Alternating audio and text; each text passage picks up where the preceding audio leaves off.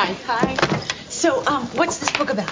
You didn't read this one either? Well, I was gonna, but I uh, accidentally read something else. What? Vogue. I hated the book. All right?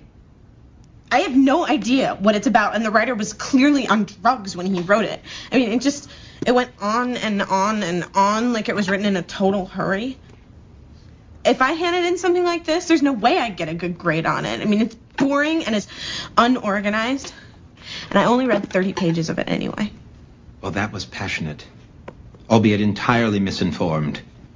Who dares follow Miss Kelly's lucid analysis?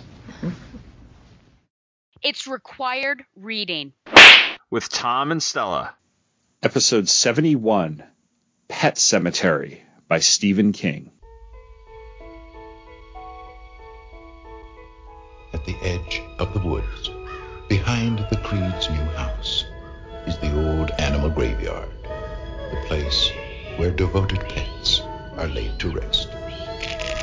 Daddy, is church all right? What is this place? I brought you here to bury Alan's cat. I dreamed he got hit by a car and you and Mr. Crandall buried him. Why, Judd? I had my reasons. What did we do tonight, Judd?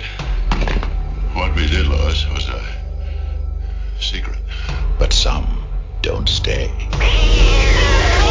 May the Lord bless you and keep you. May the Lord make his face to shine upon you. You're thinking thoughts best not thought of, Lois. Daddy's gonna do something really bad. That's why no one ever buried a human being out there. You're thinking of putting him up there. Don't deny the thought hadn't crossed your mind. And why nothing ever rests in peace. If it doesn't work, I'll just put him back to sleep. Come back to me, Gage. Come back to us.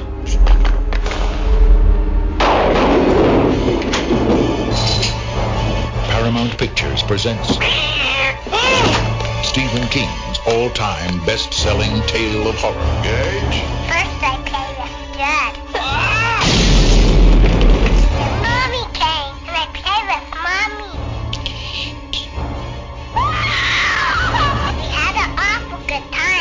Time. What did you do?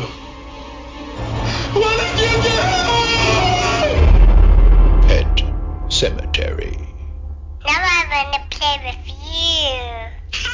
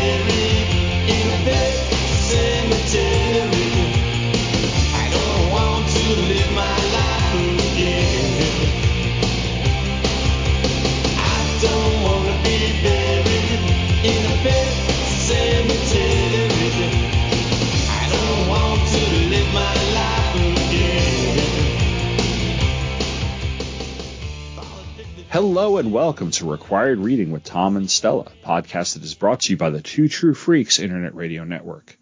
This podcast is all about books and literature, and each month we'll be taking a thorough look at one piece of literature we've both read to determine whether or not it is required reading.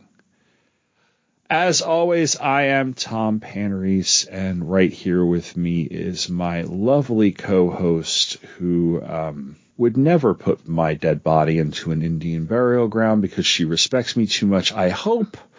But then again, based on the text she sent me and the um, Instagram post that she had about this book, I'm pretty sure that this may be the last episode of Reading. It's Stella. Hi, how hey, are you? and I was doing okay, and then I saw a tweet that Paper Girls is canceled, and now I'm real sad, and I want this show I- to end immediately. I'm so so upset about that. That's I didn't even see that coming. I'm like, what's what's uh, Alan gonna troll me about now? And then I scrolled up and I was like, you've got to be kidding. and then he said something because I was like, I think I, I think I cursed You did. on Twitter about it, and Alan replied so to the extent of saying it's it's our fault. Well, total, So- yeah, not totally ours, but it does say we'll be shopped by Legendary Television, so I don't know if Yeah. if there's redemption. But oh man, I'm so bummed about that. But other than that, I'm excited that kind of fall is creeping in a bit. Like temperatures Mm-hmm. are dropping, so it's not super oppressive. and getting yeah, slowly but surely. And of course, the pumpkin spice is out. I do love myself some major pumpkin flavored things. So that'll, yeah, that'll keep me going. Of course, now I've got a creepy book to, to keep us going as Yeah. well. Yeah, I try to. I do try to. I'm not a. I. I am not a, a enormous horror fan. Um, but I do try to read like one or two a year, especially around Halloween. So this is one of them, and then I'll probably. We were just off mic talking off air anyway, talking about Grady Hendrix, and um, you recently read the Final Girl Support Group. And uh, I recommended My Best Friend's Exorcism, which is also a movie on Amazon that's coming out on September 30th. So um, I highly recommend that. And then I will probably end up reading the Southern Book Club's Guide to Slaying Vampires because it's looking, it's staring right at me from next to my computer here in my basement. Yes. Well, your reading pile is always so large, so I guess you do need to, the ones that Yeah. shame you by looking you in the face, you need to read those first. Well, it's either that or their eyes were watching God, and I think I'll save that. For, Wow. Yeah. Talk about not uplifting. That's that's not a horror movie. Jeez. not Yeah. a horror novel. Yeah. So yeah, I got some interesting ones in this in this pile. so, all right, but no, yeah, we're talking about um, we're talking about Pet Sematary uh, by Stephen King this time around, and uh, we're going to do our usual uh, look at it. Before we get to that, I guess I should ask you what your history with the book is. Yeah, so my history with the book is primarily a history with the film, and I know you're going to talk about it, but the 1989 film. And I just Mhm. remember when I, probably middle school, when I shouldn't have been watching these things, it coming on TV. And so I have memories of that. Mm. I, you know, I remember, you know, spoiler alert, Gage getting hit and then just like creepy Mm. stuff happening. And at that time, I really couldn't, I couldn't take it. I've kind of buffed myself up a bit more. So I had it in my mind as a horror book, which was the wrong approach. So I, you know, people have already, I feel like I want to do, I do want to take to the, uh, the Twitter just to warn people that have not a horror expectation when reading this because I, I think that it goes against you to a certain extent. But Mhm. this was my, so I've known about it. I, I mainly just like the big story beats. Um, Yeah. and then, but this is the first time that I am reading it. And then I wanted to watch the 2019 version Mm-hmm. before and I was going to watch it with Harry and we, I didn't communicate as well because I said, okay, we're watching the new one. He said, I just bought the old one because we were going to stream it on Amazon. So Oh. I ended up re- watching the 1989 version, but I guess it was good because seeing it from adult eyes and then seeing from start to finish and probably, you know, unedited was interesting. But our library does have the 2019 version. So I did Ah. put it on hold. Didn't have a chance to, haven't gotten it yet, but it'll be interesting to compare. So basically, this is my history with the book, but I have so much history with the movie, which is almost pretty close since I, I saw in your notes that King wrote the screenplay. Yes. Yeah. I um my history is uh, the funny thing is I've actually never seen the films, but I remember the trailer very vividly. Um, because at the end of the trailer, there's a scene where like Gage is talking about how he played with mommy and now I'm going to come Oh, play with you or yeah. something like that. Yeah. So that's the one thing that always stuck with me because that was one of those commercials that would air like all the time on TV and stuff like that. Um, I'm, I, but I've never seen the entire, uh, entirety of the film. The copy that I have actually, I think I, I bought it at Barnes and Noble and it, it looks like it has a, uh, it looks like it's the edition that was, um, used for the most recent movie. Oh, but okay. um, yeah. I happened to be on the at Barnes and Noble just killing time, and I saw it on a table. Uh, was you know I was like, oh, well, I'll, I'll go ahead and buy it. Um, but it is one of those books that um, was omnipresent in my house growing up because my parents had they called it a secretary It was one of those desks that Oh, like yes. you know it, you know those things the, the desk kind of folds out and then a, on on top of it was almost like a like a hutch or something that they had was had glass doors and you put there were a bunch of books inside there. In some cases it was like there was like readers digest like three books in one that like didn't have a have a cover on it. Like they were just kind of the leather bound side or the, the the regular bound side. So they kind of look good on the shelf. It's like the type of stuff you see in like a furniture store um, as display. So they had a bunch of those. So i don't think i think i don't know how the heck they got them. But they had a bunch of Stephen King novels uh, next to like all my mom's Danielle Steel novels. So, um, because this was the 80s, right? And uh, so among them were like the bigs, um, it, which I took off the shelf and read between seventh and eighth grade. Again, like, how did you let me do that? Uh, Cujo.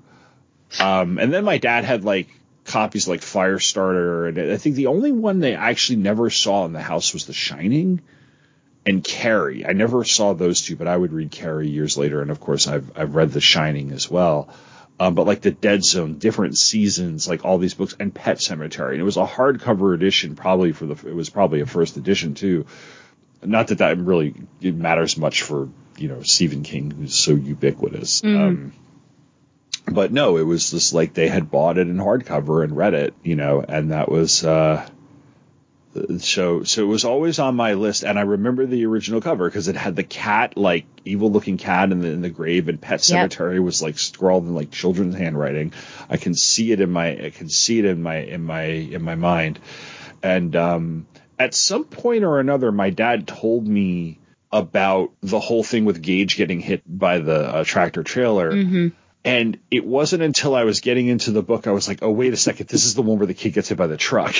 so, so because like because there's there's certain elements of certain novels that my dad would told me about some of the novels and stuff we were talking about Stephen King or whatever, and they kind of got mushed, mushed together Oh, okay. in Yeah. my in my mind. So yeah. So and and I you know the funny thing is I've caught up on reading his early stuff a little bit more than I had. So like I had read Carrie back in college because I really wanted to read it because I I love the Sissy Spacek movie, especially the prom scene. It's so great. But I'd never really read anything prior to it. So I picked up different seasons and I read that. I've read The Dark Tower, but I started reading the classics. So I read The Shining, I've read The Dead Zone. Um, I have a copy of Cujo in my classroom. I probably grabbed that, and then this was on the this was on that list because it was it's one of his, you know, and Salem's Lot is going to be on there too. So I'm trying to make my way through like the really early like classic classic King.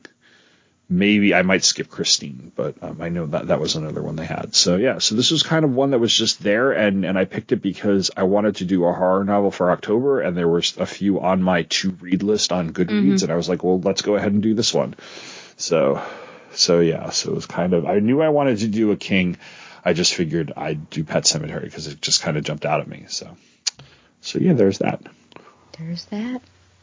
All right, anything before we get into the background on all of this? No, I don't think so. No, yeah, you've you've read far more King than I have. I the first Dark Tower and The Green Mile, The Shining and Doctor Sleep, I think are all of them. I am interested in Salem's Lot. My mom was kind of telling me mm-hmm. about that. She has fond memories of like the TV film from the 70s or something.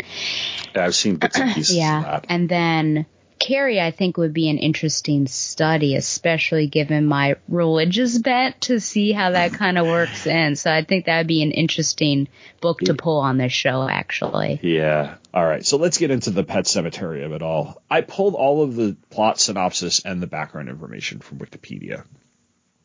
So just to give credit where credit is due.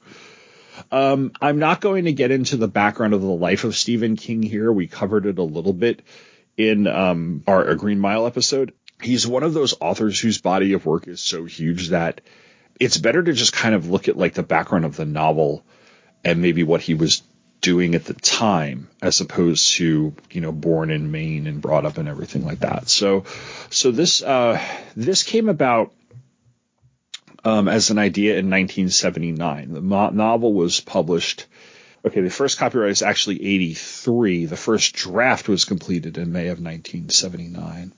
So, uh, in 1979, King was a writer in residence at the University of Maine, and the house he was renting was adjacent to a major road where dogs and cats were often killed by oncoming trucks. After his daughter's cat was killed by a truck along that road, he explained the death of the pet to his daughter and then buried the cat. Three days later, King imagined what would happen if a family suffered the same tragedy, but the cat came back to life, quote, fundamentally wrong. Because this is a Stephen King Right. novel, Yeah. right? He then imagined what would happen if that family's young son were also killed by a passing truck. He decided to write a book based on these ideas, and that book would be a retelling of The Monkey's Paw, mm. Short story by W.W. Jacobs about parents whose son resurrects after they wish for that to happen. You know, and as and, and The Monkey's Paw at this point is such a famous story that the idea of that sort of wish bargain is ref- sometimes referred to as a monkey's paw type bargain. Like it's it's a ubiquitous. It's a very very well known sort of phrase. It's almost on the level of like a Faustian bargain, you know. So and I see the monkey's paw aspect of it here because in the monkey's paw there's like consequences for every wish and such. And now I'm thinking about the Treehouse of Horror episode where the monkey's paw and uh, and them wishing for like fame, and then all this stuff in Aliens Invade, and Homer's last wishes. um, a turkey sandwich, and he's like, the turkey's dry, like, damn you, cursed monkey's paw.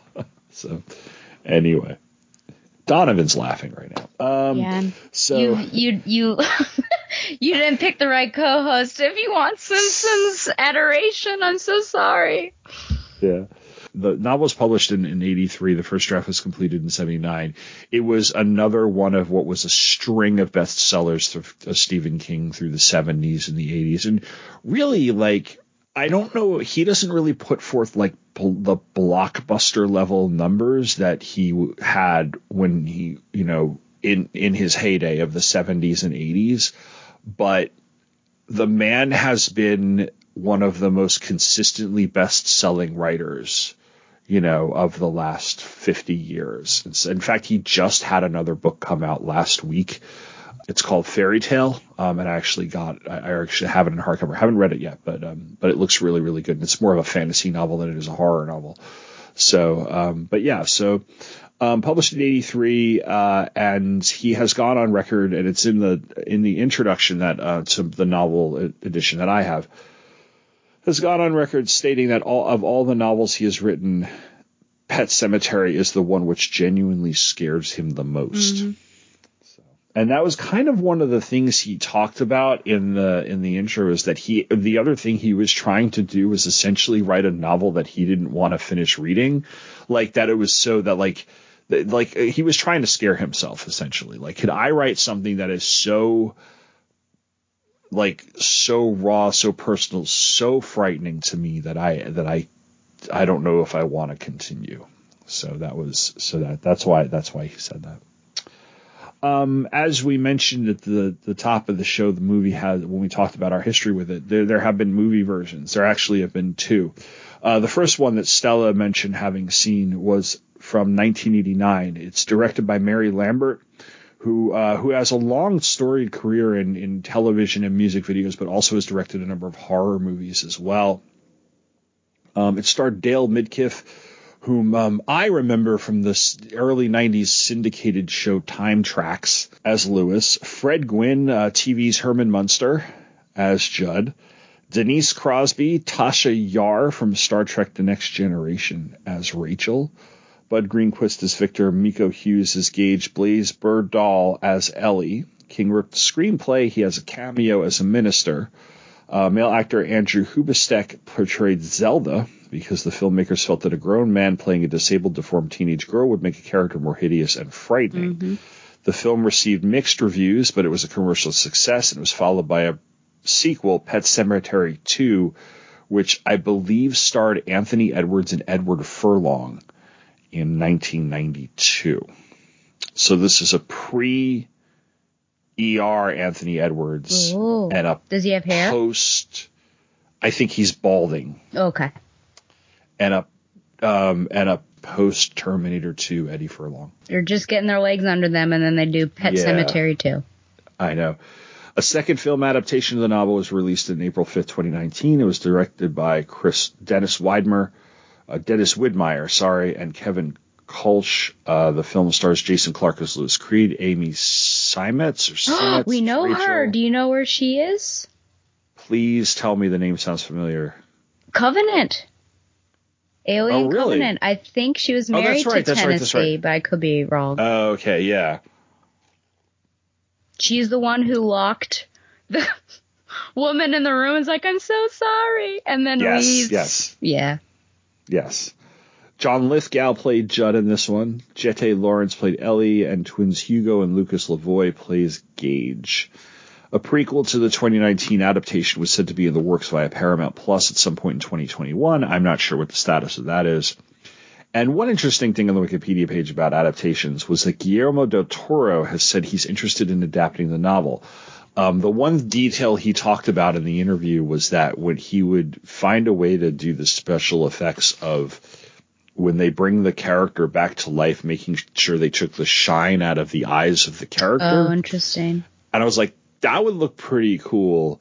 I would see a Guillermo del Toro version of this of this book to see what he were to do with it Mhm. because it is it's got its fantastical pieces, but it's very very grounded in the real world. But don't you think it's too soon now after they tried it with 2019? I believe you're right, um, but then I, I wouldn't wonder if some if Guillermo del Toro were to, to pitch this to somebody who had the rights to do it, Hmm. that they might greenlight. it. Gotcha, You know, yeah. just because of because it's him. Mm-hmm. So, yeah. All right. There was also a BBC audio production of the book that was released in 1997. So, all right. So let's get into the plot. The plot, like I said, is just the summary from Wikipedia. It's actually pretty solid. Lewis Creed is a doctor from Chicago, and he is appointed director of the University of Maine's Campus Health Service. He moves to a large house near the small town of Ludlow with his wife Rachel, their two young children, Ellie and Gage, and Ellie's cat Winston Churchill. I'll pause here to say that I did look up on like one of the King Wikipedia fandom f- fandom sites or whatever um, wikis uh, whether or not Ludlow makes other appearances. It makes appearances, I think, maybe in the dark half and maybe another novel, but there's no like continuation of this story. So by and large, Pet Sematary, while it exists in the Maine of Stephen King, you know how like because at one point in the novel there's a there's an offhand reference to Cujo, and there's also um in toward the novel toward the end of the novel Rachel's driving back like desperately trying to get home from Chicago because she's pretty sure that something awful is going to happen, and she passes uh Jerusalem's lot, which is Salem's lot. So it's just like a one-off reference, like that they all exist in the same world, but there's no connective tissue between this and any other um, thing aside from I think a reference to the Wendigo in The Girl Who Loves Tom Gordon. So anyway, continuity aside, from the moment they arrive, the family runs into trouble. Ellie hurts her knee and Gage is stung by a bee. Their new neighbor, an elderly man named Judd Crandall, comes to help. He warns Lewis and Rachel about the highway that runs past their house, which is frequented by speeding trucks. They are servicing a chemical plant that is several miles down the road. Judd and Lewis quickly become close friends. Since Lewis's father died when he was three, he sees Judd as a surrogate father. A few weeks after the Creeds move in, Judd takes the family on a walk in the woods behind their home. A well tended path leads to a pet cemetery, which is misspelled S E M A T A R Y on the sign, and that's where we get the title of the book. And this is where the t- children of the town bury their deceased animals. The outing provokes a heated argument between Lewis and Rachel the next day. Rachel disapproves of discussing death and she worries about how Ellie might be affected by what she saw at the cemetery. It's later explained that Rachel was traumatized by the early death of her sister Zelda from spinal meningitis. This is an issue that's brought up several times in flashbacks. Lewis empathizes with his wife and blames her parents for her trauma because they left Rachel at home with her sister when she died. Lewis himself has had a tra- has a traumatic experience during the first week of classes. Victor Pascow, who is a student who had been faithfully injured in an automobile accident, addresses his dying words to Lewis personally, even though the two men are strangers. On the night following Pascow's death, Lewis experiences what he believes is a very vivid dream in which he meets Pascow, who leads him to the deadfall at the back of the cemetery and warns him not to go beyond there.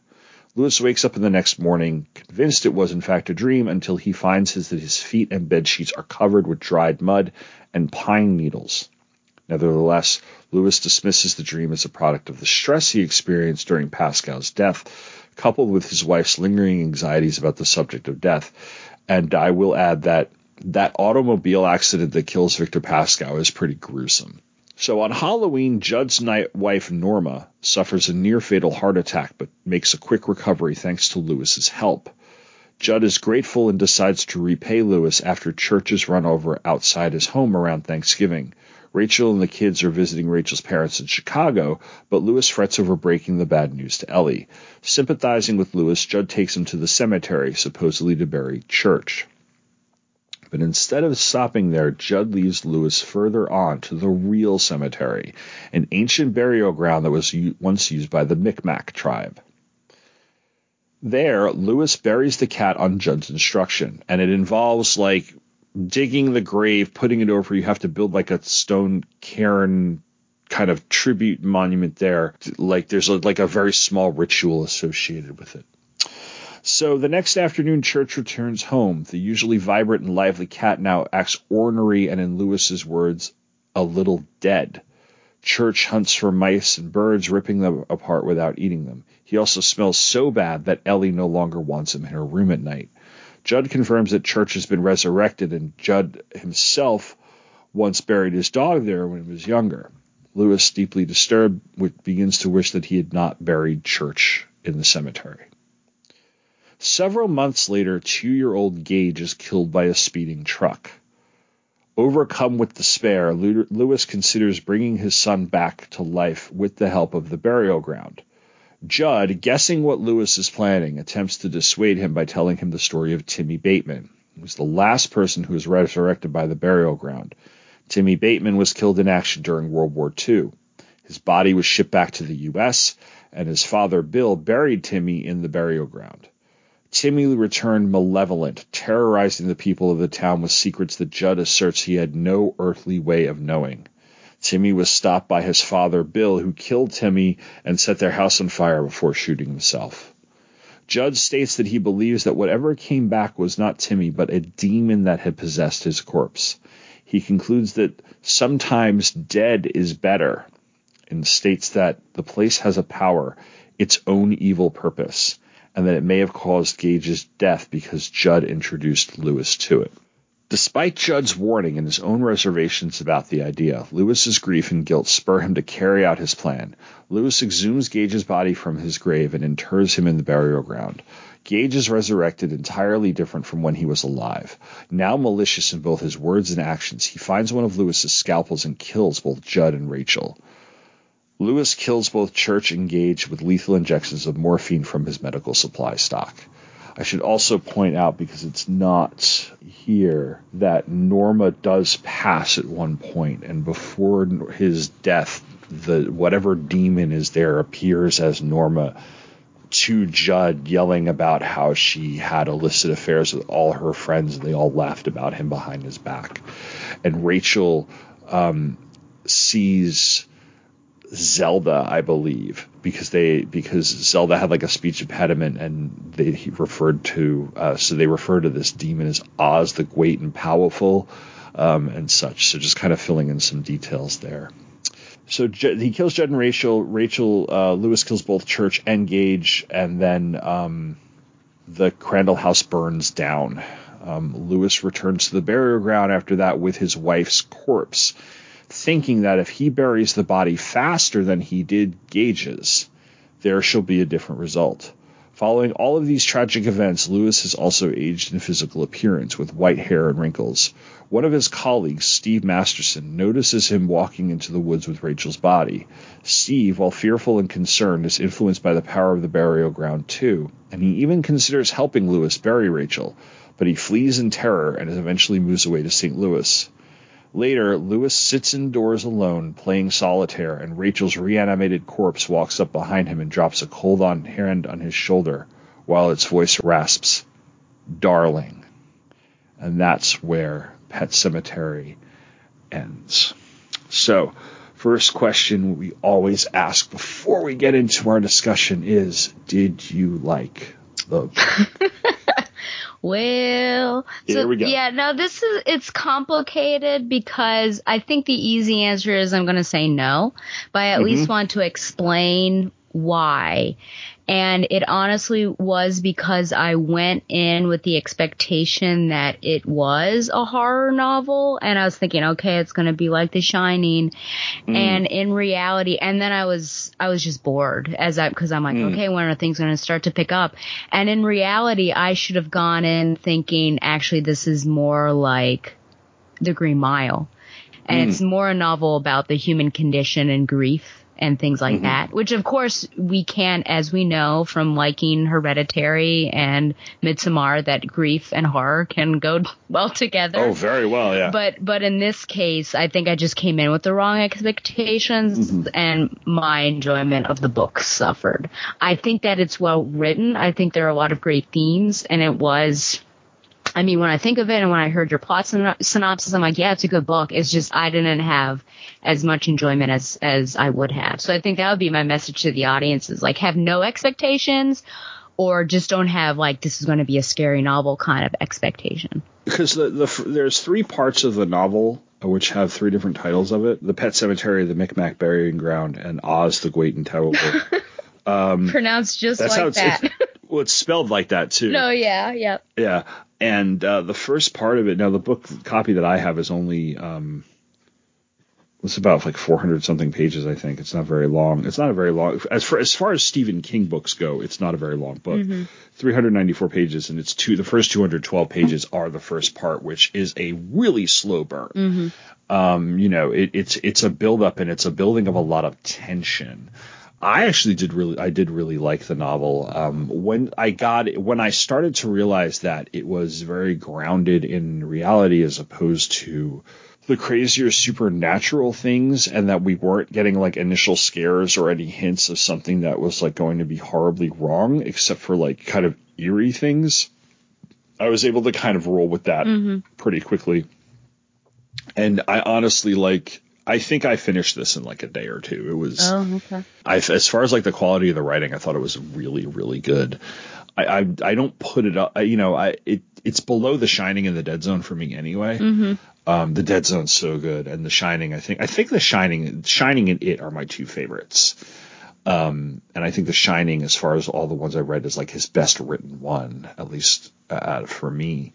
But this is, this I would say is like in my top 10. I mean, I really, really did enjoy it. So, um, so yeah, so let's get into that. I, I'm glad that you brought up the whole thing about how this is a lot about our relationship with death and grief and trauma. Um, we'll get into that, but I'm, I'm glad you pointed that out right away because that's what I started to see as I was going through the through the book and such. So, but like one of the things, the central thing is the idea that there is this ritual, there is this ancient Indian burial ground. Like that's the horror in quotes of it Yeah. but we don't have there's nothing there there's no origin for this Mm-hmm. you know there's not like um in it at one point or another we get kind of a, a, a sketch of pennywise's origin like how he got there and or or the past and and a lot of these things this happens kind of like the only flashbacks we really get are the flashbacks that Rachel has thinking about Zelda Yeah. and then the ones that we hear about Rachel and Judd and not Judd, um, Rachel and Lewis's relationship with um, her parents because Rachel's parents hate Lewis. But we don't get, you know, aside from what Judd tells Lewis about his own experiences with the pet cemetery, King never comes out and explains what this is, how it came to be. It just kind of is, and the rituals are known. Is that a hindrance? Is that a help? Um, I think it aids the novel's realism. I mean, what did you, like? Were you looking for something more there? That's interesting that you say it aids it, even though there's no background, because I feel like that almost goes the other way, like with mysticism, because now it's not grounded in reality, and so there's more freedom to imagine what that background is. Mm-hmm. I I guess I would ha- I, I I'm of two sides. I guess I would have liked to have known what that history is. And yes, you're right. We do get some of it and, you know, colonialism and white man and we kind of get that sort of thing. And Mm-hmm. the Wendigo, which I didn't follow very well. Like I was trying to figure out is this, you know, what that manifestation is at the end where there's like a goat, but I always know that Yeah. Satan is represented by a goat too, so I don't know exactly what was happening there. So I would have liked more background, but at the same time, Lewis is our main character, and Lewis is getting all of his information either from, you know, potentially a dead person with with pa- Pascow, or from his surrogate father, Yeah. Aya.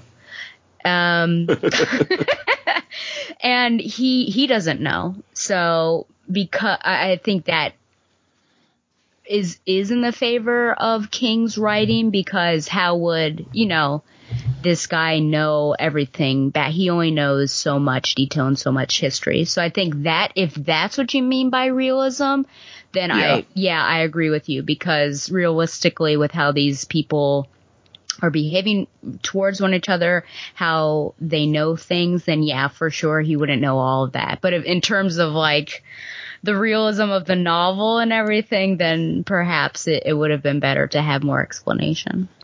Yeah, and, and my my thing was because if I'm if I'm thinking about the circumstances under which he discovers these things, and then the circumstances under which he takes it further than just the cat, he is in such a state of, of tr- grief and, and trauma, and he is in such a state of panic that he only has a short window to dig up his kid's body and then do what he was going to do. So he doesn't really have the time to go to like the local library and research the, you know, like there's no there's no period here where he can Indiana Jones the whole like backstory of it and really dig into it and really do the investigation. So we're just kind of going on what he learned and honestly he because when he goes to bury Gage, he's so like in it and he remembers the ritual that he had to perform and what he had to do that like that's all he that's the, all the information he needs. And and and some of the things to talk about like you were just talking about with the Wendigo and the goat and everything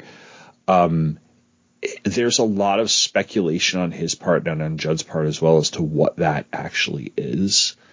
And I think that's realistic and that's what people might think of you know Mm. there's there's there's almost there's an urban legend aspect to this Yes. Yeah. and I think keeping it within that context really helps because I think that this is how people would behave. There are too many times that we have a character in a modern sci-fi or horror movie who is the geeky friend who does all the explaining to the audience for for us. You know the character I'm talking about. We certainly we and and we are geeks and we are around those people all the time.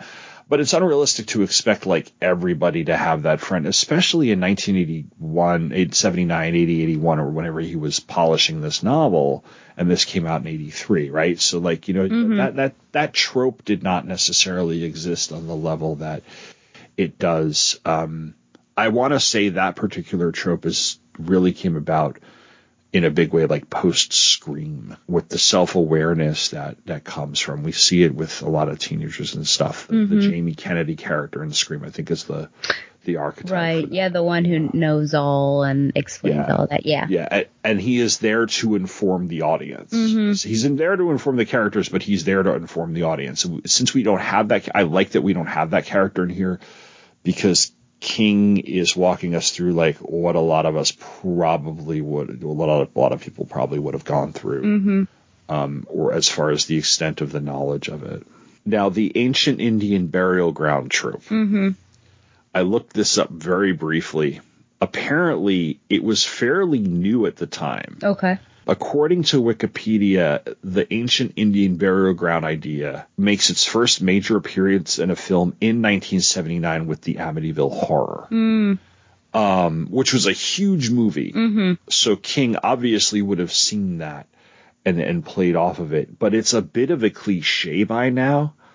Um, it's also kind of a, it's, it's also almost like a joke at this point. There's the whole like Micmac thing of it. Does it knock, and the fact that that's become kind of a horror cliche, knock this novel down a peg, or hold, does the novel hold up in spite of it because it is one of the originators of the I think it's one of the originators of the trope as well. It's it's you know we have this we have Poltergeist which was built on a just a, a graveyard and they didn't you know bury the bodies and then you have something like this and they came out within a few years of each other and then um, The Shining. The Shining, Yeah. yeah, yeah. So, uh, so is does it does it still hold up because of its placement in this particular trope, or is it knocked down a peg? And then is it is it insensitive to indigenous people? Yeah, I think that that's that's the kicker, isn't it? So no one's going to know. Well, I shouldn't say that because you just proved me wrong with this, but it's hard because just layman people are not going to know where this runs in terms of the timeline of when the Mhm. Indian burial ground was first used as a quote unquote trope. So this was, if you're correct, before it was even a trope. It, you know, kind of originated it. And in that case, I think you can kind of say like, well, you know, it was the one to initiate it and, and bring it through. But the fact that he keeps going back to that well, I think is really interesting. And so I think that might Yeah. knock it down a bit. And then, yeah, so I think we're at a place now where we need to step back and consider what does this actually mean in terms of cultural sensitivity mm-hmm. and the fact that these burial grounds somehow seem to be consistently a source of evil. Like, what is that exactly saying? And then you got a white man writing it. so, uh, I, because I am all on board with the spirituality about it, um, or Mhm. surrounding it. And The Shining, I think, is a bit harsher than this one because in the novel here, originally the bull that I don't even know how those people carried a bull up to the burial ground. By yeah, the yeah, way, one of the people had a bull that let's died. just go with it. Yeah. the bull was the only thing that like turned and was wrong. Mm-hmm. Now all of the and wrong in an evil way because we know that um, Spot was a bit messed up, Timmy was a bit messed up, so we can kind of understand that. Oh, you know, they're not the same. They're very zombie like, but the bull was the only one that was actually killing people and was bad. And you know that could have just been uh, a fluke. Uh, but then all of a sudden, you know, potential, well, definitely Gage, and Yeah. then we don't know. We're we're left at a cliffhanger, so we don't really know about Rachel. So the the movie, the '89 movie, I don't know about the 219, the 2019. uh, Everything that comes out is evil. And so I Mhm. think that's a worse lens than potentially what this was doing because people were just coming back. So I feel like that burial ground just infused, there was some spirituality, infused them and, and they were living again. But you've got the Wendigo, you have kind of this, um, horrific scene even leading up to it and there's like things kind of telling you not to go back there. Yeah. So yeah, it's hard. It's hard to say. So I think he was as respectful as he could be, Mm-hmm. but given what his plot was going to be, he was definitely like teetering on a line.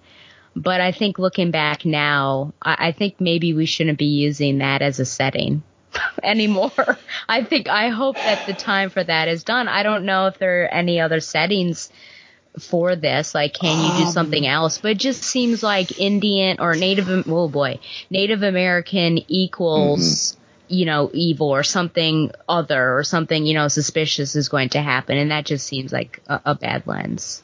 Yeah, and I apologize for using the word Indian, but the, the I did as trope well, so I essentially, also yeah, apologize, yeah. But the, the phrase ancient Indian burial, ground, that's the trope, Yeah. right? So that's why I was using it in that context. But yeah, Native American indigenous people, if if we accept Judd's hypothesis that this is some sort of demon Mhm. that's possessing, then there's a sense that, um, and this might be a stretch here, that the Micmac were had buried their people there because that was some sort of sacred ground to them, but they were also keeping that particular evil at bay through some way of of the thing, and then somebody figured out a way to to bring you know that that whatever that that magical that magic or or spiritualness or something that happened there um and like white people just kind of intruded on it and started using it for for their own devices not realizing the consequences which kind of tracks with what white people have done to native americans Yeah. um,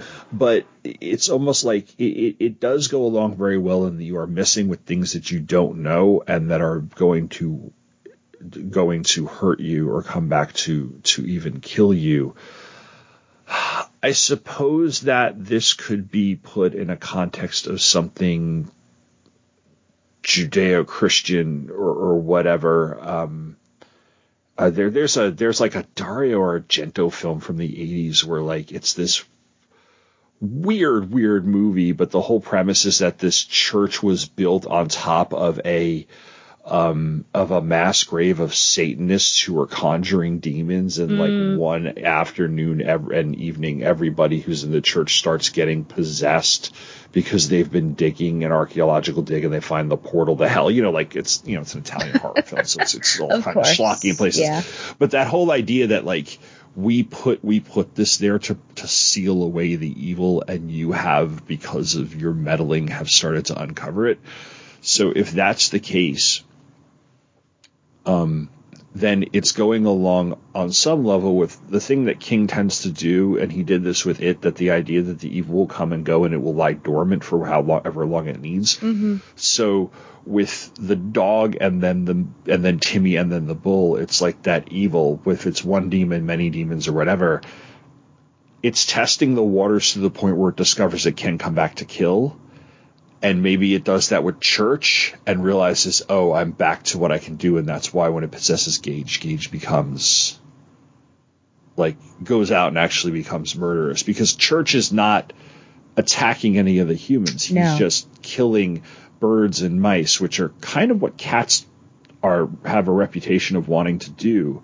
Um, but Gage, the church was never like that. But it's just like, is this the evil possessing church and kind of testing the waters to see what it's capable of? And now that it understands like what it can do, it's gonna, you know, as, as Judd said, it kind of lured Gage to his, you know, like and, and stuff like that. So I was just wondering that.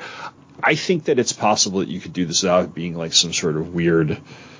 Let's make a non let's make a non-white group and their religion seem mystical and mysterious because that is a really unfortunately insensitive tr- that is a very Mhm. insensitive type of approach and it's and it's very unfortunate because we because our our culture in general does that with like especially um, Eastern religions and practices you know Yeah.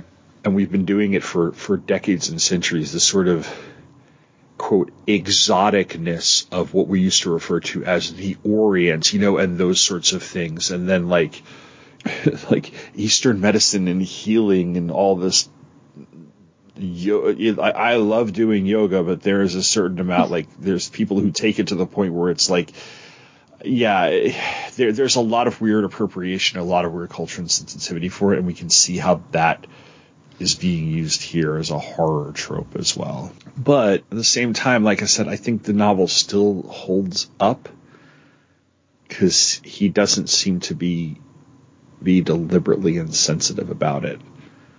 Um, because it's also sort of the legend of the beast that lives in the North Woods. Right.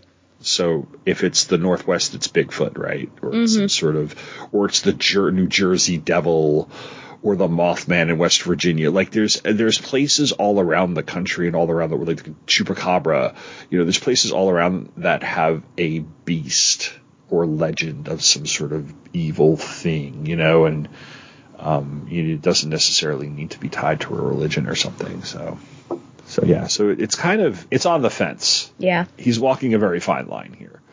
So um, we get well, we're, we he does draw on the mysticism of ancient Indian burial grounds, but he also quotes. You were talking about spirituality, so we're going to get into a little here. Lazarus, the biblical story of the resurrection of Lazarus, which is in Luke. Um, I think he keeps. I got a one in four chance here. I think he keeps quoting Ringo? from. He does quote from Luke because there's like some sort of mention of Uh, um, Luke being the physician. I thought he also quoted from John in one of the prefaces to, Uh huh. let's see, yeah, John's Gospel. Luke's the one I read in college because we studied it from a more historical perspective than, uh, you know, like, which is, it just, I thought it was an interesting reading. Yeah. Um, so the the whole idea is that Lazarus has died. Um, was he a brother or cousin of Mary Magdalene? Um, I have to apologize. It's been a very long time since I've read. and and you're putting me on the spot with this biblical is, knowledge or is, here. he, is does he know like is he a relation to or is he just I don't know about Mary. Martha is the one who, Martha. yeah, comes out and um, like kind of shames Jesus and said, "If he had been here, he wouldn't have been." Um, I don't know about Mary Magdalene. okay? But yeah, least- I, I know that there's some women, you know, that like women who keep recurring in the in the in those stories, um, and they their names all start with M. Yeah. Uh, anyway, so he quote- so it's there's an irony to King quoting because Lazarus is seen as a miracle, right? You know, and it's all Mhm. supposed to be positive. And the resurrections in here are not positive. Um, or there are miracles gone wrong. Yeah, miracles gone wrong. Yes. Is there is exactly there like a that. commentary? Like, what's the spiritual angle here? Is there a commentary on the miracle of resurrection? Is like the whole thing is is Judd's sometimes dead is better like a an actual statement of purpose? I mean, you know, we're we're playing with things that we're playing with fire Yeah. in this book. For so like, what do you sure. Yeah, and I mean, when you try to play God, you know that that's not going to work out. Mm-hmm. I mean, look at Dr. Frankenstein. Frankenstein, Yeah, I mean, it kind of comes back to that. Yeah. Yeah. and there was really meant to be only one resurrection, and there's a positive reason and effect. There's a re- positive reason for it, and then um, a positive effect from it Yeah. but no one can really replicate that. And so I think it just, yeah, it just does not, it just does not come out well. So is there a commentary on, I, I'm hoping that there's not sort of, you know, a commentary against Jesus's resurrection. I think it's more just that, you know, if that is the ultimate model, no one can, no one mm-hmm. can compare themselves to that or lead they're never going to be God. So obviously it's it's going to be twisted and perverted and it's it's not going to work out. So I I would think that's what it would potentially be. Um, we know that there are. We discussed this, didn't we, about miracles? Oh yeah, it was that book, that the hiking book that I didn't care for. Yeah. Um, there, yes, there are. Uh, um, I was going to say obviously, but ooh, some of us believe that there are still miracles, but they don't really. And Alan can, of course, correct me if I'm wrong, but they never reached to that extent of conquering No. death because it only needed to be done once, and it only needed to be done by Jesus, and so it's it's not going to happen again yeah. until and, we all, of course, um, well go yeah. up to heaven. But yeah, and no human brought Jesus back to life. That's No. the other thing. Like he, it was essentially preordained. yeah. Um, and and for all intents and purposes, it's God who brought him back to life. So you're, I think the point you made about somebody trying to play God here is apt.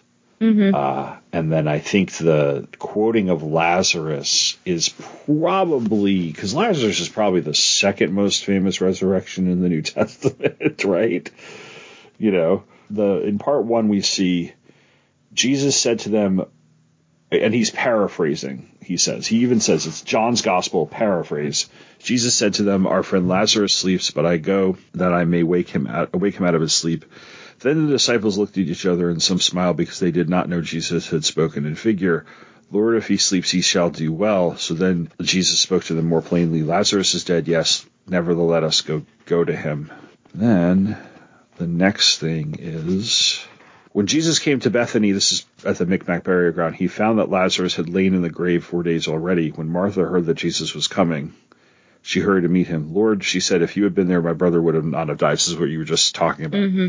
Now you're here. I will, and I know that whatever you ask of God, God will grant again. Jesus answered her, Your brother shall rise again. And then there's another quote of by the Ramones that says, Hey, ho, let's go. Yeah.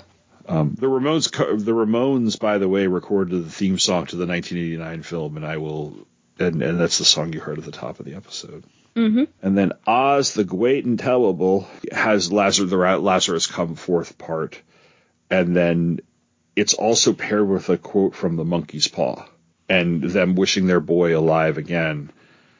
It, it kind of tracks with what's going on in the in those parts of the book that that he, it's almost like he's having he's giving Lewis this hubris that he thinks he can be that he can be Jesus raising Lazarus in a sense. Mm-hmm. And the the Lazarus tale probably would be very very familiar to even the average layperson who's not that versed in scripture because it's one of the more famous of the miracles that Jesus does in the these like water to wine and Lazarus are probably two of the most and the and the um the the the Sermon on the Mount, the loaves, the fishes, and the feeding, you know, and all that. I think those are the three that people, even the most layperson knows, either from seeing it in movies or just just you know, knowing, um, because they are they tend to be alluded to. So And the what? Did you mention the water to wine? yes, Okay. yes, and there are a lot of us who wish we could turn water into wine, but that's a whole different thing. Um, I think I agree with you. It's it's less of a not a criticism per se of the of the actual resurrection and more of the you cannot you again you're messing with things which you can't understand um, and you should not be playing. You- you're not Jesus. So don't. Um, so going on to more happy things death um, is ob- it's obviously the centerpiece of this book but it's not just like because people die. It's because the body count is actually not that big. If you count the flashbacks where you have Zelda and Timmy, there are five deaths in the present day, and then there are a couple of flashbacks because you have Gage in church, Rachel, but then you have Norma and you have Victor Pascow. So it's not as you know, um, and and they're not and, and they're not as uh, it's not as as heavy as some other books tend to be. But what's I think just as important, it's not the deaths, seeing the deaths, it's the reaction to the relationship that people have with death. So like Rachel completely avoids it because of what happened with her sister Zelda. Mm-hmm. And, and the way that, um, and then um, Lewis attempts to teach Ellie about death, especially when she asks about it. Then there's Victor Pascow. There's Norma's slow decline, um, and eventual death as well. And then there's Lewis's descent, as it is, um, into a sort of madness after Gage dies, and then especially after Rachel. You know, he he's kind of gone at that point. You know, whatever sanity he had left after after Rachel dies it is completely gone. So let's start with Rachel. She is so traumatized by what she went through with her sister that whenever the topic is brought up, she flips out. And I think at one point Ellie's just asking very curious questions because little kids, like kindergartners, tend to do that. And death is a topic that will come up. They have fights over it. Um, and then we learn as we go through the book that Rachel was very often left to be alone with her sister, who, toward the end of her life, they were essentially just making her comfortable, and she was a vicious person to everybody in that house and would make them suffer in different ways or at least that's the way Rachel interpreted it. That she was way more uh, had way more ability than she than she let on and and really just did things to to make her parents and make Rachel work harder and suffer and and just grieve more. Her parents kind of kept Zelda probably because her parents kind of kept Zelda locked away and and then at the end it was just and then they left Rachel for her to die. So there's this there's this trauma in it. Um, what did you make from that as far as its importance in the book? Uh, of its importance. That's that's the big thing. Like, how does it fit within the scheme? Yeah. Well, it's she is as like less well formed. Maybe that's not the right phrasing. If we compare Rachel to Ellie, it's Uh-huh. interesting because Ellie is currently asking these questions, having discussions with Lewis, and kind of like making her way through.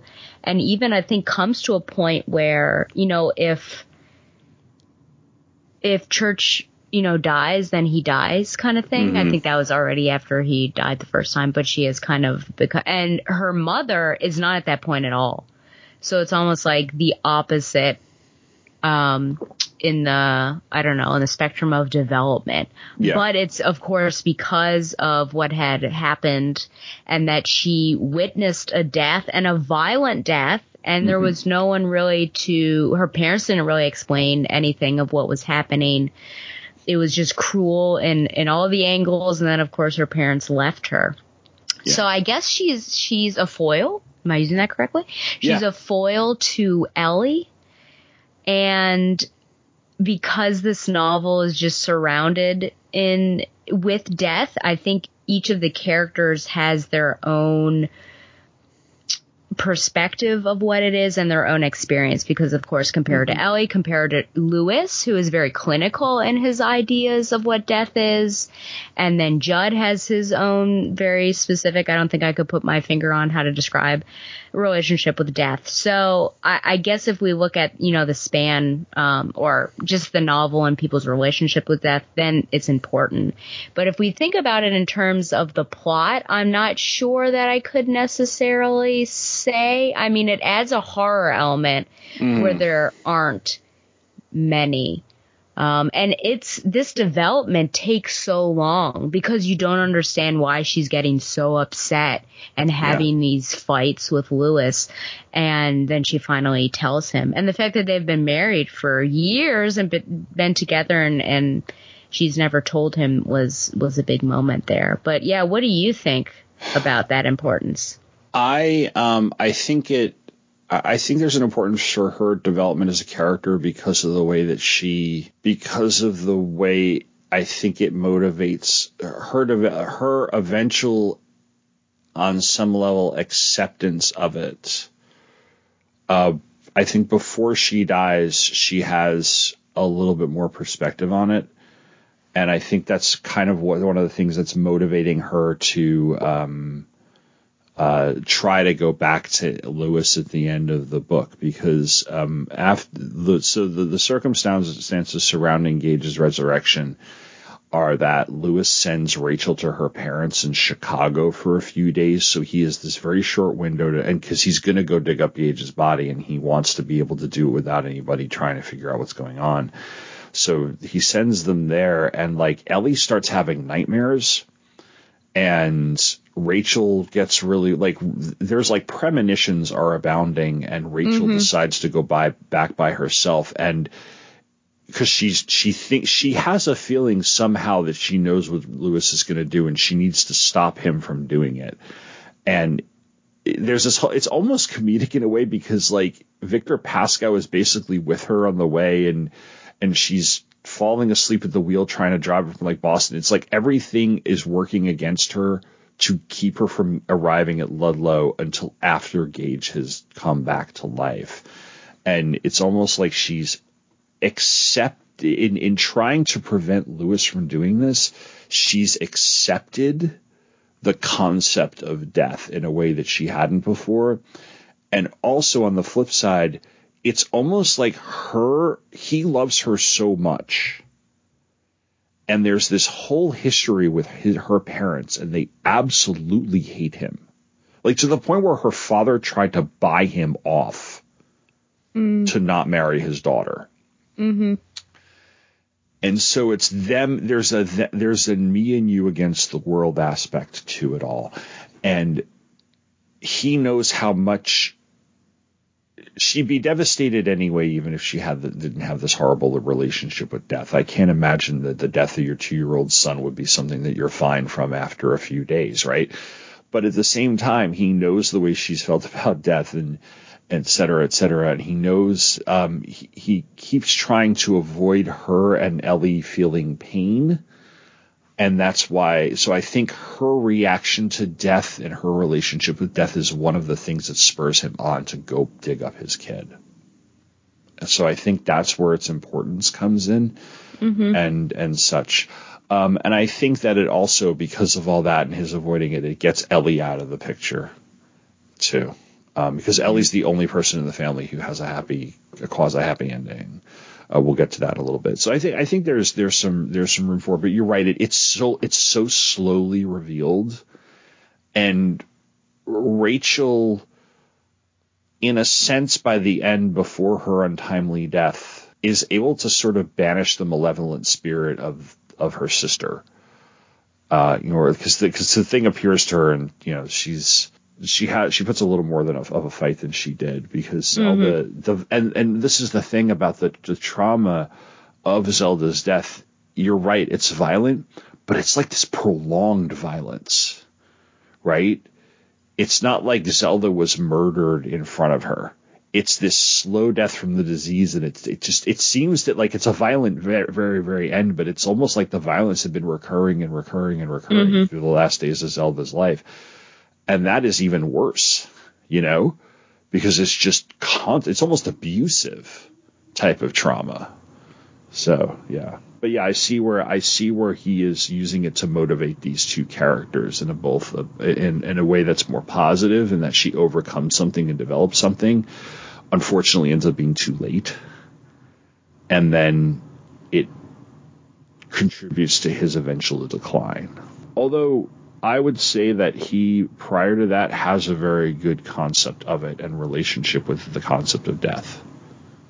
You know, um, I think the death of Victor Pascow would have traumatized anybody because it's pretty gruesome. He comes in and Yeah. like they try to save the guy, but he's been like cleaved by this horrible car accident. He's trying to approach teaching Ellie about death in a way that is very matter of fact and, and very mature like really he- he's he tries to approach it from a way that gives his daughter the respect that I think she as a little girl would have was was hoping for. Instead of rushing off, she has a genuine concern. So I actually really did appreciate that about him as a as a father and such. Mm-hmm. Judd J- again, because do you think that inadvertently Judd's Judd's like in amazing shape and health for somebody who's in his 80s? And I wonder. And wonder drinks beer every night. and drinks beer every day and I wonder if that is the is the cemetery keeping him around so that he can pass it on. Maybe because he he certainly he even recognizes that I think he was used Mhm. In order to like he regrets almost instantly I think the church that whole church bringing Louis and church there and, and starting it off and is like this was the plan all along to kind of have things get out of control. So it seems like it um kind of in this crazy uh, mystical spiritual way that the pet cemetery always had its eye on you know somewhere i guess to the shining because the overlook always Yeah. seemed to have well originally its eye on uh the kid but Mhm. um yeah no i i agree i think there is something about that and as the town ages you know he's one of the last remaining people but he also is so close in proximity that i think the power is that much stronger because if you remember at the very end it was so startling that the doctor almost Steve. was going to help yes did you Yeah. say steve Steve, yeah. The doctor was almost going to help, but then something like he got spooked potentially by the shadow of the Wendigo and then left. And then as he got farther away, he kind of forgot what had happened. Mm-hmm. And even later on, he would like dream about it and it would come to mind, but other than that, didn't really pay any attention. So I think the proximity made it stronger, and so Judd is is right there. So if you think about it, even from the very beginning, it had its hooks in because he showed Ellie and the whole family. You know, he took them there and led them up there and showed them the, the pet cemetery. So I think you're right on with that. Yeah, because legends, urban legends, legends die if you don't have somebody to pass them on, right? Mm-hmm. And so the pet cemetery needs almost like a steward or a caretaker the Judd's not taking care of it, but in a in a metaphorical sense, he's kind of that caretaker that he's there to, and now like he's given that job over to Louis, which is kind of where we are at the end of the novel. Like you know, the, the cemetery has its hooks in Louis, and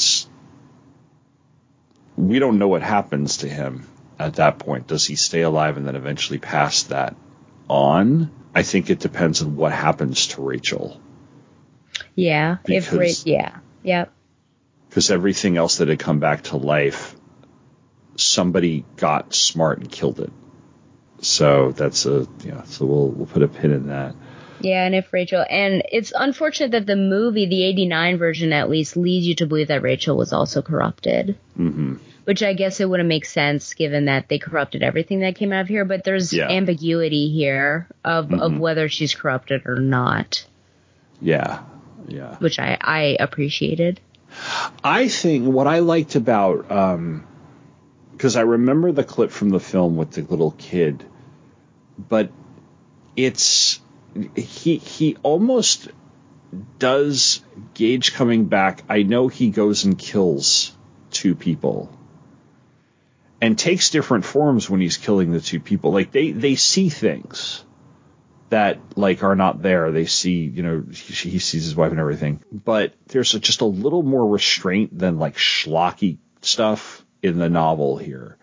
That like you know you could you believe for a split second that Gage is like better, you know, and and but then like he the scalpel's gone, so he kind of pieces together, and it's it's sinister, but it's not as blood sucking monster type of you know of of that. I don't think Gage really has like monologues or anything.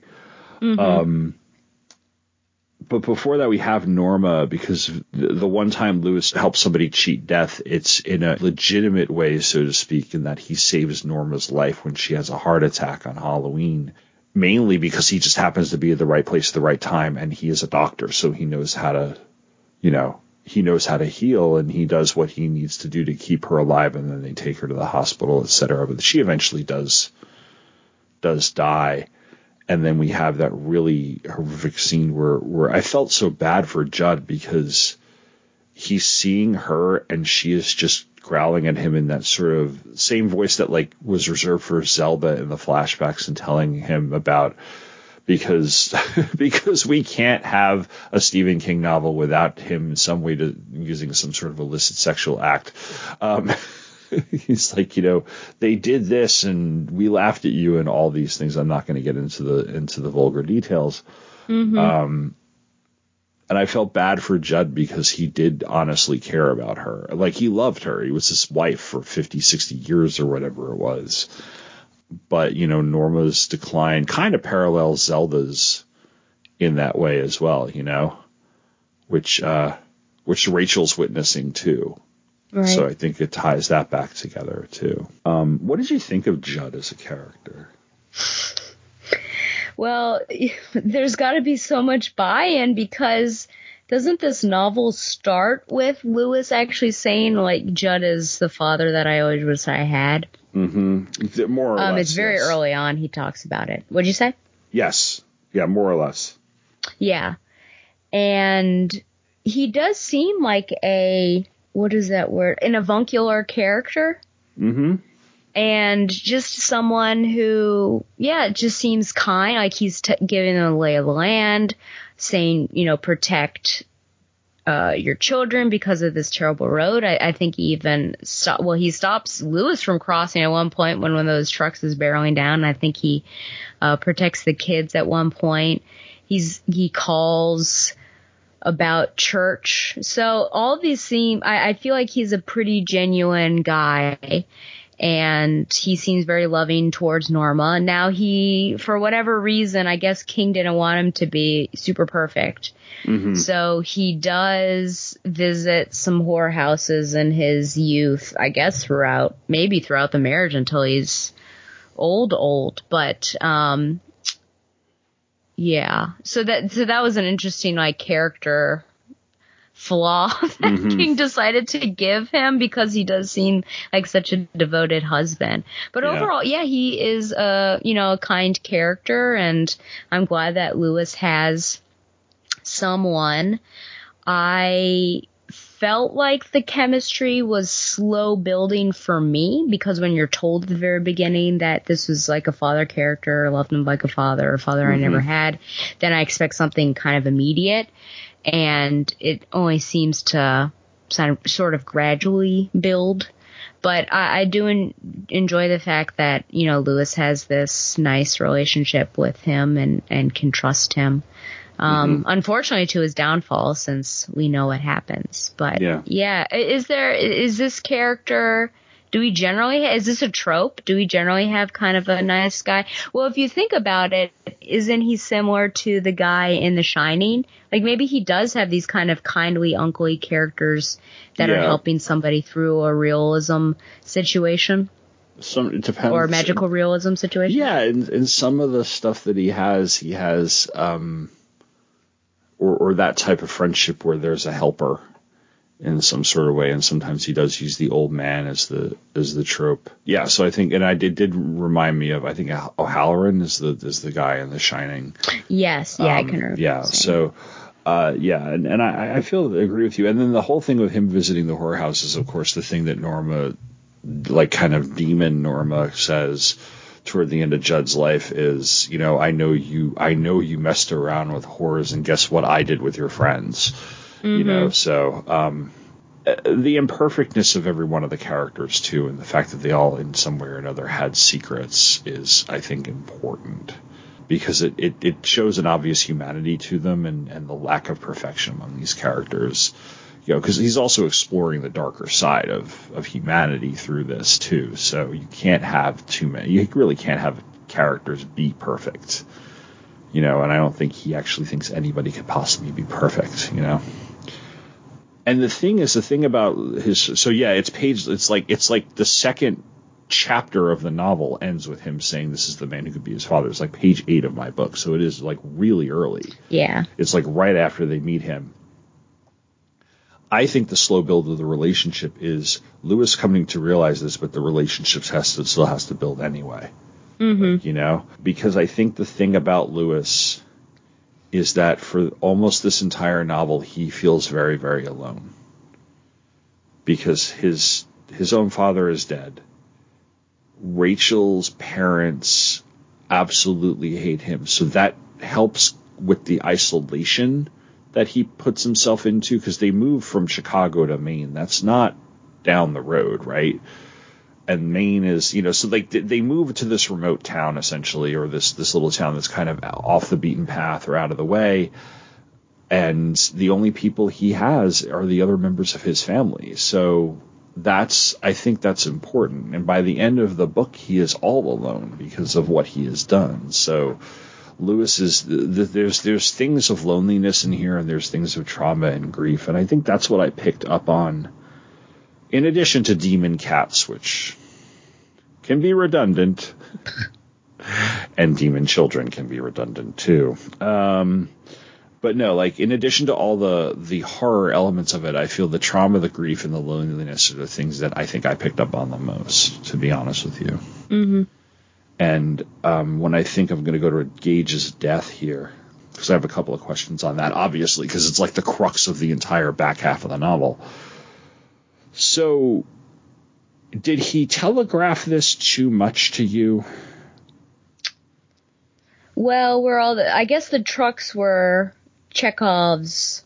Uh, Chekhov semi tractor, yeah, sem- Chekhov tractor trailers. Yeah.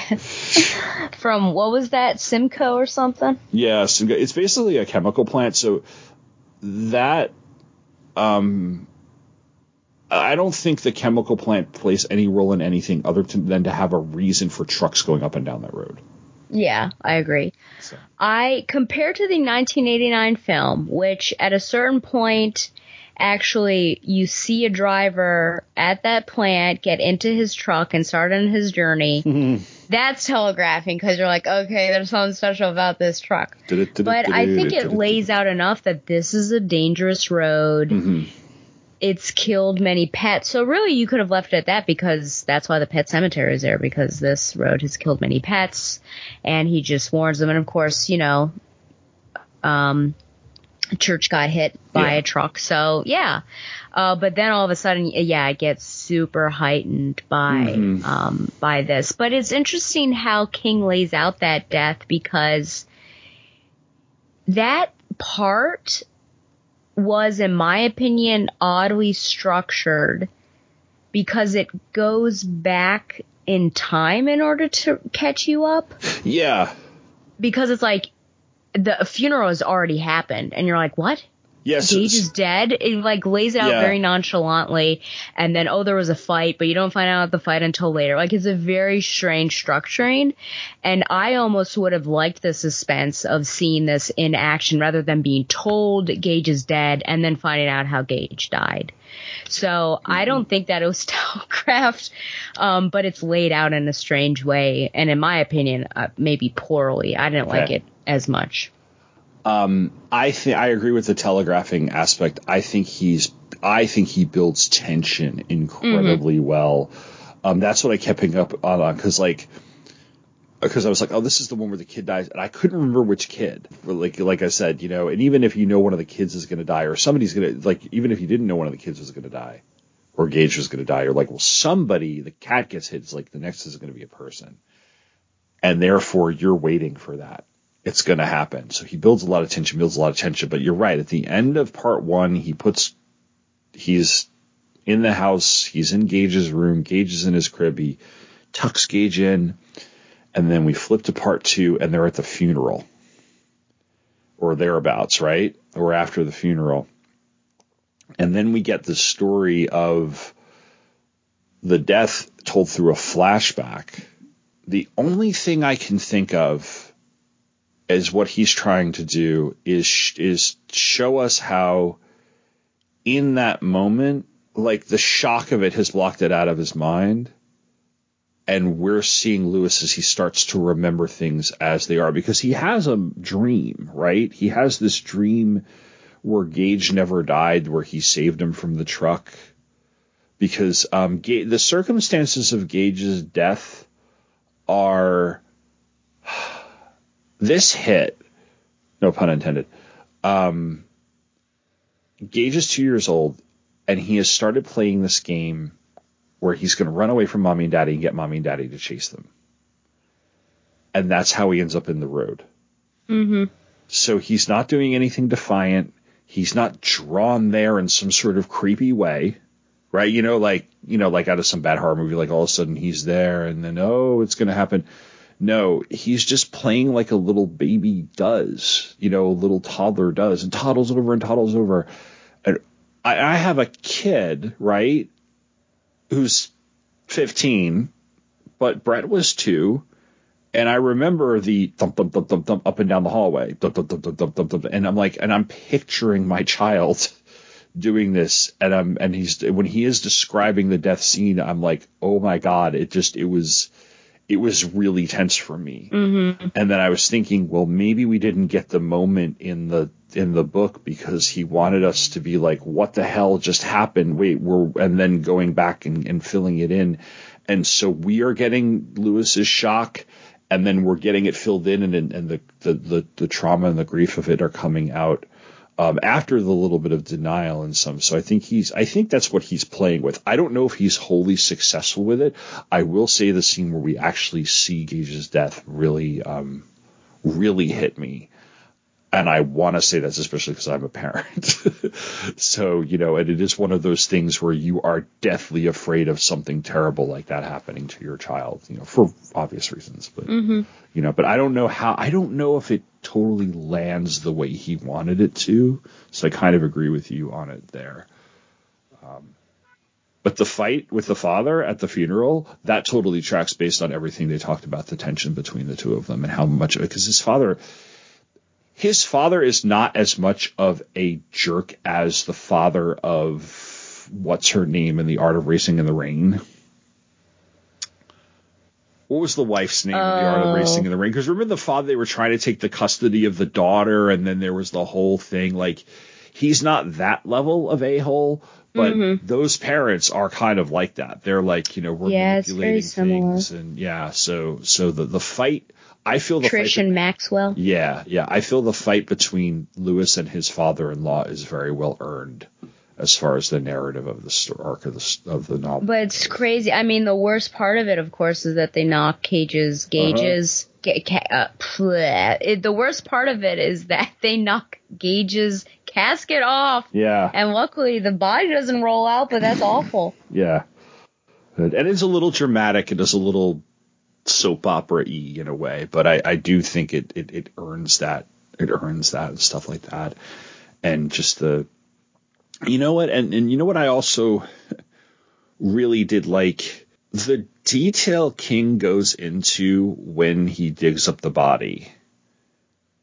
And not because I'm looking for gross, gross, gory details, but the detail he goes into of the logistics of actually accomplishing this. I got to climb over the pointy fence. I've got this is how hard it is to dig, you know, and then I have to get this and and make sure that nobody sees me. I thought that uh, as far as realism is concerned, I really appreciated seeing this because it was not an easy thing for him to do.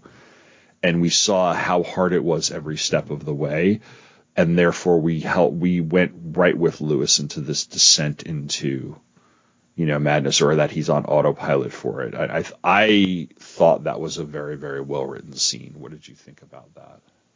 Yeah, I agree. I think it's it was almost overly detailed, right? Every every step. Um, him hurting his knee, the everything he had to do with the um the detail of he didn't get the cement, but of course it, it also flashes back to which is a good thing. This connection to his was it his uncle or his grandfather who had some sort of burial service? Yeah. because a lot of the detail wouldn't make sense if it were like just this doctor chatting about it but the fact that i think he worked with his uncle Mhm. and has some some background but yeah, Yeah. i think it also there's the the tension there Mhm. with what's going on in that scene and the fact that you really don't want him to be doing this and you know what's going to happen what's going to be the end result is he going to get caught is is he going to stop is someone going to catch him so they can make him stop all of that so yeah the slowness of that i think creates this build Mhm. and then of course um it's also just said that he has to wrap his son in a tarp. I thought, well, Yeah. I guess that's the only way to get him out. But it just seems like so almost dehumanizing. But Yeah. um, he certainly is. And I didn't understand actually how he got him over the fence. Like I was trying to figure out if he had such trouble getting over the first time, how he then had a corpse with him and got over the fence. I don't know I if you caught think- that, but there was so much going on. I'm going to say, and I'm not, I'm not going to go back and, and look for it, but I would say now uh, a, a toddler weighs 20, 30 pounds. Okay. Um, it's very possible that he got him to the fence and was able to hoist him up and over and drop him over, and then he climbed back up the fence. I know, I know, I know, I know, I know. But that, that's, I'm trying to think of like, if I'm doing this, the kid's light enough that I could, you could probably Yeah. you know. Yeah. So nobody has to catch him on the other side. Um, yeah, so I think that's what it is. But yeah, yeah, and you know what? It, it matches with the slowness of Rachel's trying to catch him, Right. Stop him. She's she doesn't know what he's she like. It's almost like she kind of knows what's going on, but she doesn't because she doesn't know all the details about what it is. And then Yeah. like all this crap happens to her, like trying to get a flight, the car breaking down, and like all of these things where is this just really dumb coincidence and dumb luck that these ha- things are happening? Is it this Murphy's Law type of thing, or is something preventing her from getting back to Ludlow to stop him from doing what he's going to do?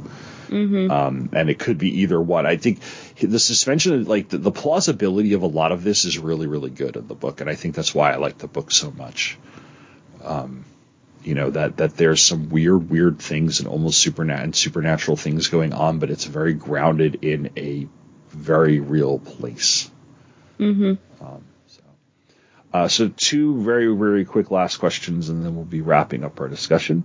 Um, I'll start with the one about Ellie because Ellie, Ellie, for all intents and purposes, I think we're made to believe that Ellie stays in Chicago um, with her grandparents. Um, she seems to she has kind of a premonition about the the stuff. She, she's been having like weird nightmares and and things like that. Um, I don't think Ellie's psychic on the level of Danny Torrance.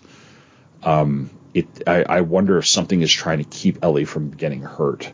Uh, but you know that's that's a, a whole other discussion. But um, a, King has said, and I, I was just doing some digging on, on places like TV tropes and, and Wikipedia and such.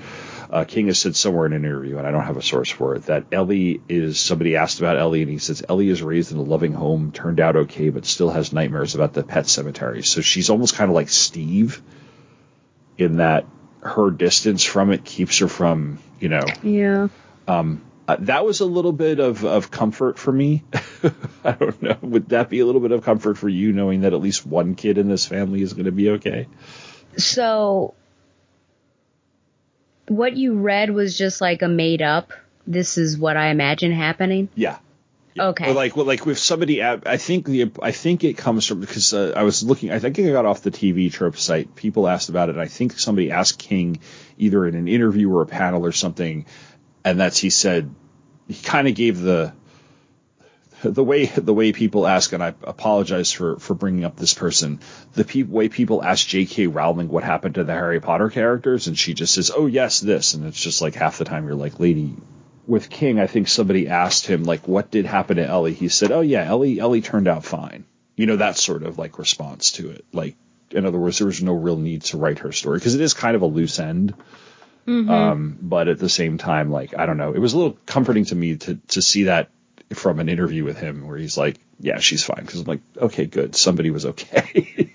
Well, Tom, where's she go? Wh- who, who? Let's think about this logically. Who's going to be taking Ellie in when both of her parents are dead? her grandparents. Yes. I think that's where they left him. That left Did her. Rachel have a good upbringing?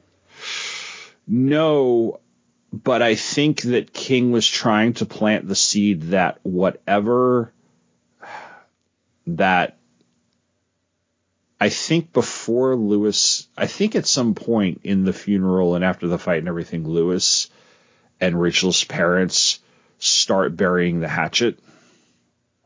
He does like legitimately apologize, or I should say genuinely apologize to Louis. Yeah. And I think that is, if I'm being positive about it, Ellie's the second chance to make good on what they didn't with Rachel. Okay. So, like, this is your precious granddaughter. We have a second chance that it, it in a sense, because this book is also about second chances, right? Mhm. Second chances that go horribly wrong, but maybe this is one of the second chances that goes right.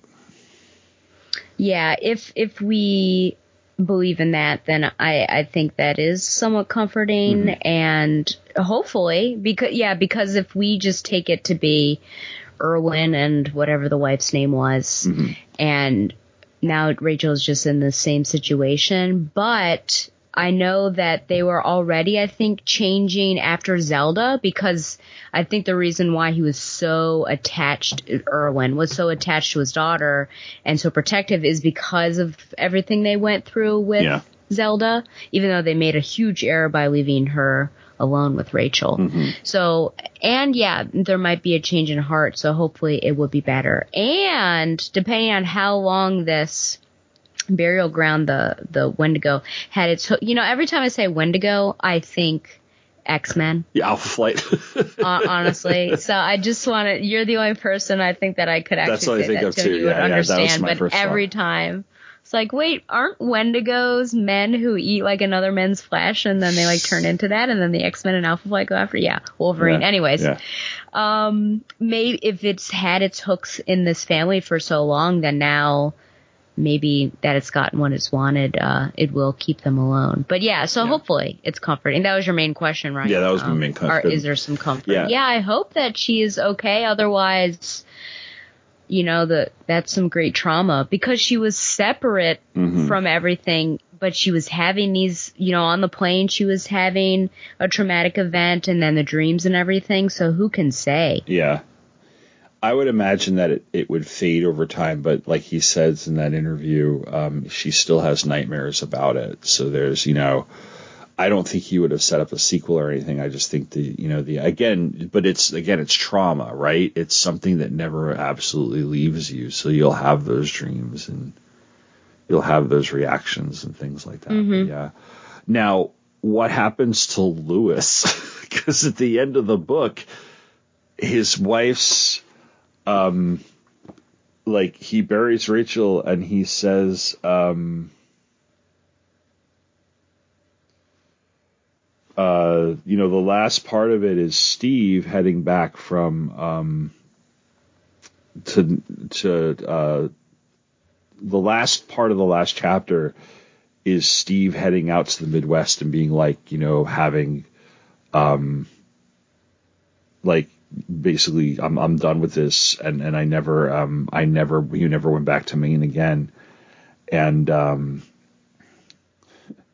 you know this is the same late afternoon so there's an epilogue on 395 um and uh he's playing solitaire uh and this is you know it says he was just dealing a fresh hand when he heard the back door open what you bury is what you own, and sooner or later, what you own will come back to you, Louis Creed thought. He did not turn around, but only looked at his cards as the slow, gritting footsteps approached.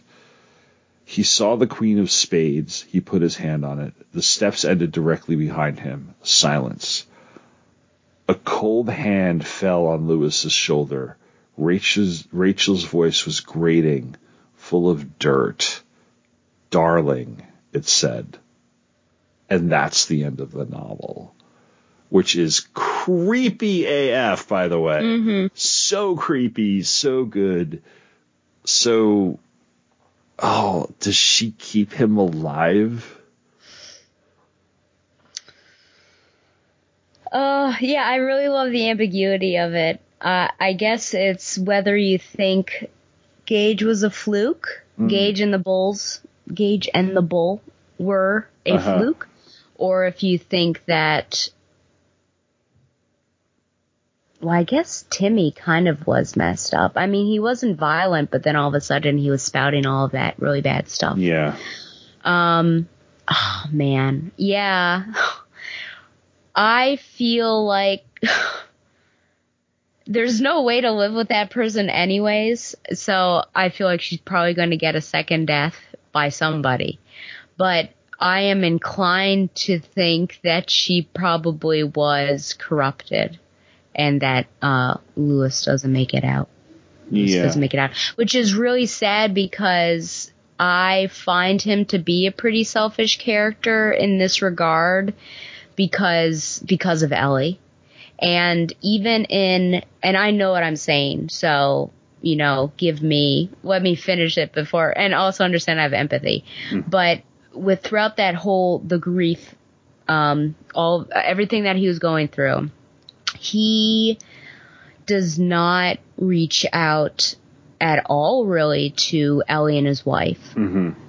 and she, Ellie is just like a forethought. So I understand in the moment, like just wanting to get your loved one back, but it's just so sad that the people who are still alive are just kind of pushed away and and ignored and not reached out. Whereas in Mhm. time of grief, I feel like reach out to those people who are also sharing in that grief.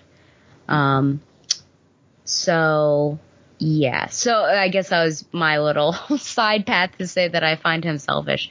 Yeah, I don't, I don't know if he makes it out, and so I'm sorry for Ellie that she's alone, but perhaps maybe it's for the best, and maybe, yeah, she will be brought up, um, in a loving home, and it, it'll be better because I don't think Louis, even if his wife is okay, I don't think he's coming back from this because there's probably going to come a time where he'd have to get rid of her as well, and then he's just going to reach a breaking point if he hasn't already, depending on what your definition of breaking point is. Yeah. So, so that, that those are my thoughts on the end and Louis and where he stands. Yeah, I I um okay, so I get the selfishness, but I also think that pushing away the people around who you who do care about you and who are also going through the same grief is one natural response. Mm-hmm. and it tracks with Louis as a character who has felt some sort of isolation for a lot of his life. Um, it's not good, so I do think there's a selfishness there, and yeah, he kind of he ignores Rachel and Ellie.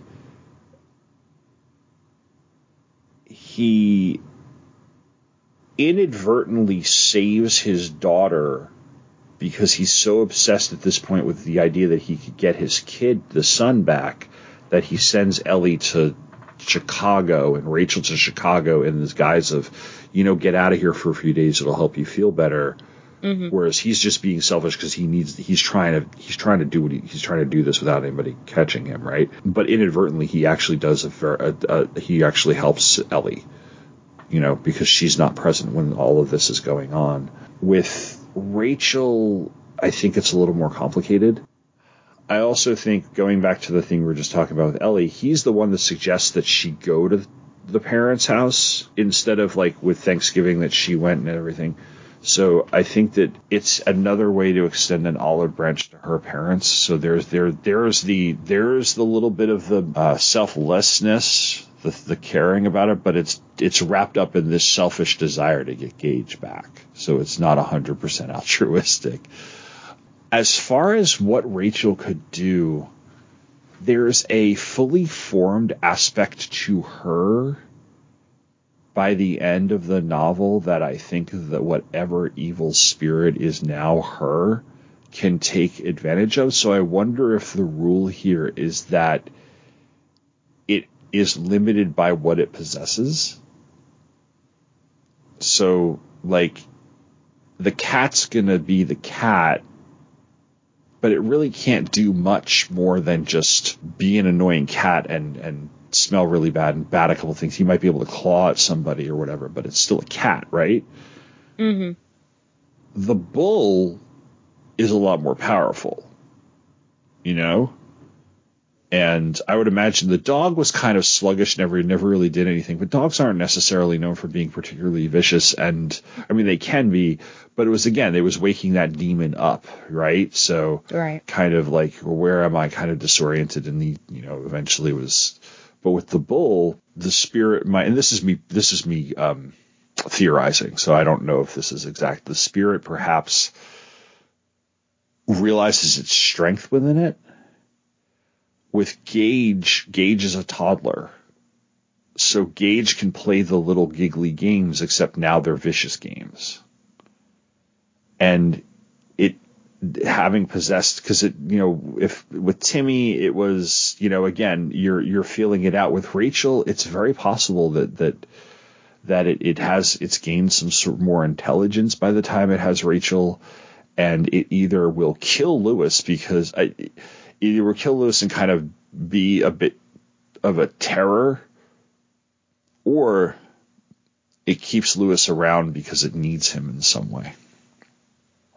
And then and then kills him until it's no longer needed. I don't know how the, the how King doesn't necessarily show us how this works, and I think that's a plus because Louis doesn't know how this works, and we are left with this chilling cliffhanger that is unresolved, but I like that. I don't need a sequel. You know? Mm-hmm. Like I don't need to know what happens to Louis and Rachel. We can all we can all extrapolate and nothing ends well. so, you know. Yeah. But yeah, that ending, man. Whew.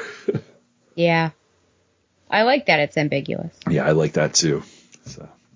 All right, so uh is this required reading?